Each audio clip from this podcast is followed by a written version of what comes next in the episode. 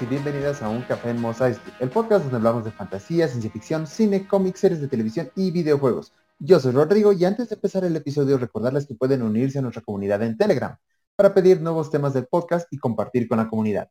El link está en nuestra página de Facebook y también en la descripción del video de YouTube si es que nos escuchan por ahí. En nuestra sección de los miércoles, El Rincón de Dagoba, veremos un defecto en la escritura de un personaje que afecta a la historia de forma que la hace insípida y carente de sentido, siendo una gran razón del fallo de una película, serie o videojuego ante el público. Hablamos de Gary Stu o Mary Sue, dependiendo del género del personaje. La definición simple es de un personaje ficticio idealizado hasta el límite, sin fallas aparentes, y el término surge de la mano de Paul Smith, quien escribió un fanfiction de 1973 de Star Trek, llamada A Trekkie Tale, donde salía el personaje de la teniente Mary Sue, la teniente más joven de toda la flota, con solo 15 años, una prodigio que es experta en conocimientos desde el arte a la zoología, además de conocer todas las formas de combate salvando el día con su astucia y habilidad, además que conseguía la admiración de McCoy, Spock y Kirk. Las características de este tipo de personajes son variadas, pero los principales es que la trama gravita en torno al personaje. El guion conspira para engrandecerlo y es extremadamente habilidoso sin defectos significativos, además de tener una personalidad genérica y un pasado trágico que no los afecta.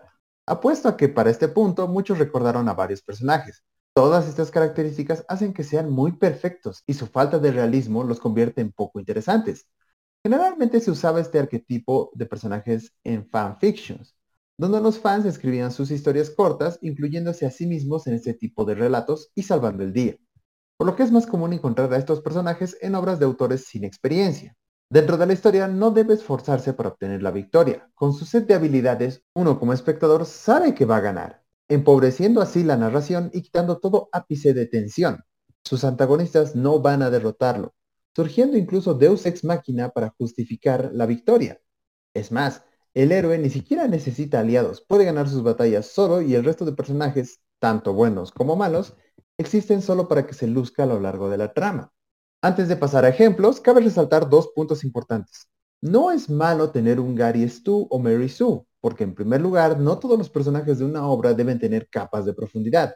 Alguien puede ser sumamente bueno y ser un personaje de fondo, como el tío Ben en Spider-Man, quien representa todo lo bueno a lo que el héroe aspira.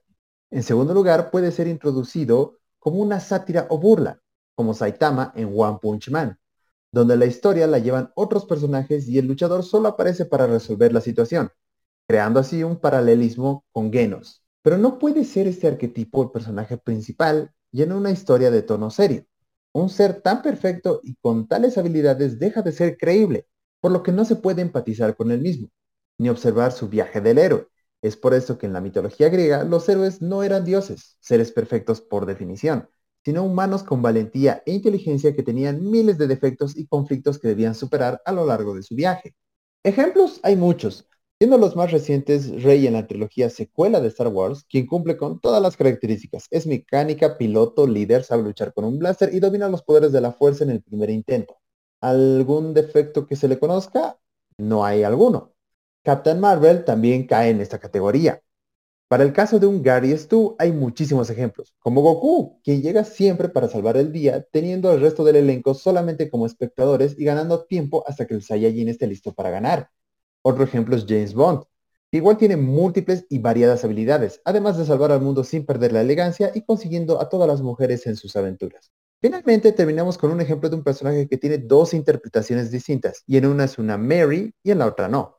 Mulan, en su forma animada, es un personaje poderoso y además inspirador, ya que no solo toma la dura decisión de tomar el lugar de su padre en la guerra, sino que debe cuidarse del enemigo y de sus compañeros para que no la maten por romper la ley, durante su entrenamiento vemos cómo se sobrepone a sus fallas asumiendo la responsabilidad por sus actos y se entrena para poder estar a la altura de la situación, evocando así el respeto del ejército y convirtiéndose en la heroína de China. Por otra parte, su versión live action nace con una cantidad inmensa de chi, lo cual le brinda una suerte de superpoderes. No debe entrenar y no necesita compañeros porque es capaz de derrotar a los enemigos ella sola. No tiene defectos ni fallas y el guion siempre está de su lado quitando toda emoción de la cinta. Y lo más importante, el mensaje y la inspiración de superarnos. Por algo fue una película aburrida. Espero que con esto tengan claro cuáles son estos arquetipos y por qué hay que evitarlos siempre que se pueda. No se olviden seguir el podcast porque subimos tres episodios nuevos cada semana, además de una página en Facebook donde hay noticias, memes y no olviden también el link para la comunidad en Telegram, donde podrán conversar sobre los temas presentados, pedir nuevos, recomendar series, películas o videojuegos con toda la comunidad. Los esperamos.